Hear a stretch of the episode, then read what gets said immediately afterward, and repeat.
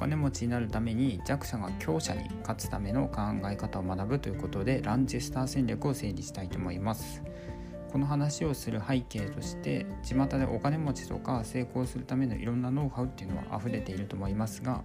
発信する人のま人脈とか財力とかそういった背景をあまり理解しないまま考え方とか手法っていったのをそのまま鵜呑みにして行動すると痛い目に遭うことがあります。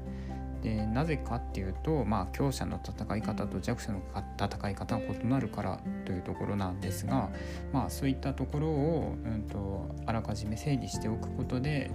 痛い目に遭わないようにしたいなというところがあってこの話をしたいと思います。で内容として弱者が強者に勝つためには、うんと重要なことが2つあります。それは狭く狭い領域でそして一点集中っていうのが大事です。でこれらを詳しく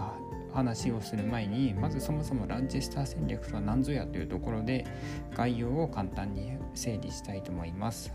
でこのランチェスター戦略っていうのは、まあ、戦争の戦略として分析されたもので兵力数と武器の性能っていうのが戦闘力を決定づけるものだということになっています。でこのランチェスター戦略には2つの法則があって第1法則と第2法則っていうのがありますが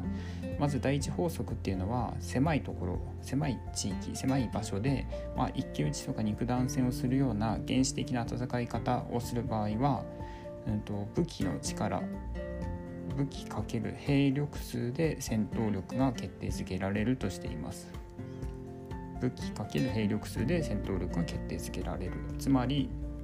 武器が全く同じ力であれば兵力数が多い方が勝つし兵力数が全く同じであれば優れた武器を持っている方が勝つというものです。でまあ歴史的にも織田信長は鉄砲という、まあ、武器性能を最大限に活用して勝っていますし豊臣秀吉は常に兵力数を、まあ、たくさん持って戦いに戦いをして勝ってきたっていうことがあります。で第2法則っていうのは、まあ、広域で見晴らしのいいところで、まあ、マシンガンとかで撃ち合うような、うんと、戦い方をするような場面を想定していてそういった時は戦闘力そういった時の戦闘力っていうのは武器×兵力数の2乗で表されるというふうになっています。でまあそういったマシンガンとかミサイルとかそういった近代的な戦闘の場合は兵力数が鍵を握っているっていうことになります。武器×兵力数の2乗なので兵力数が多いほど、まあ、戦闘力が高まっていくということになります。でこの2つの法則から何が言えるかっていうと弱者は兵力数が少ないので第一法則で戦う必要があるということです。第一法則の、まあ、接近戦で狭く一点に集中してまあ、ゲリラゲリラ的な肉弾戦を仕掛けるということで弱者は強者に戦い挑むということになります。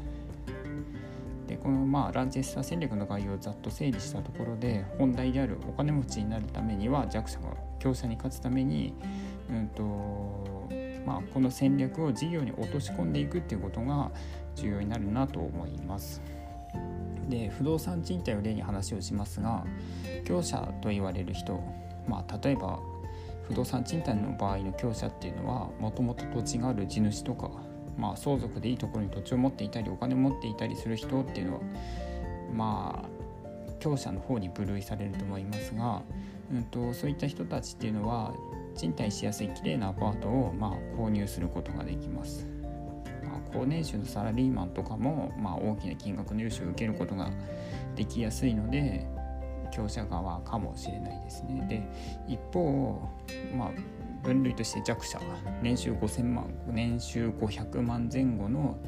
まあ、サラリーマンとかっていうのは不動産に投じられるお金が限られていたり融資を受けようとしても、まあ、そもそもダメであ無理であったり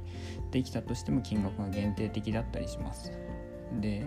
強者と弱者が競合すると弱者はどうしても不利な戦いを強いられてしまうっていうのがあります。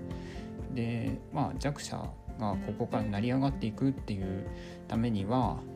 弱者の戦い方をする必要があって不動産で言えば例えば古い戸建てをリフォームしてガス方法に特化したり大脳のリスクある人を受け入れるとかそういったことが重要になっています。でそれこそ私も弱者の部類ですのでまあ今うちで運営してるアパートっていうのは古くまあ築年数も古い汚れたアパートでしたけれども自分で壁壁紙を貼ったりペンキを塗ったりとかそういったことをして、まあ、経済的にちょっと苦しい人でも、まあ、受け入れるっていうのをやっています。で本当は強者のように新築アパートで、まあ、家賃の滞納リスクの低い、まあ、年収が高い人とかが入居者として入ってもらえばそれが本当はいいんですけれどもどうしてもまあ持っているもの財力とか人脈っていうのは強者には負けますのでまあ強者にとっては手間で参入してこない領域に絞っていって集中してなんとか戦うっていうのが重要になってくると感じています。で強者のノウハウっていうのはまあ、手法とかはよく YouTube とか Twitter 本とかでも発信されていて、まあ、そこから強者のエッセンスを学ぶっていうことはとっても大事なんですけれどもその発信者の背景を理解しないまま真似をしても弱者は太刀打ちできない、まあ、強者の戦い方と弱者の戦い方は違うのでそこをまず認識した上で自分の持っている兵力と武器を確認して勝負をしていきたいしていくことが重要になってきます。ということでまあ今不動産を例に話をしましたが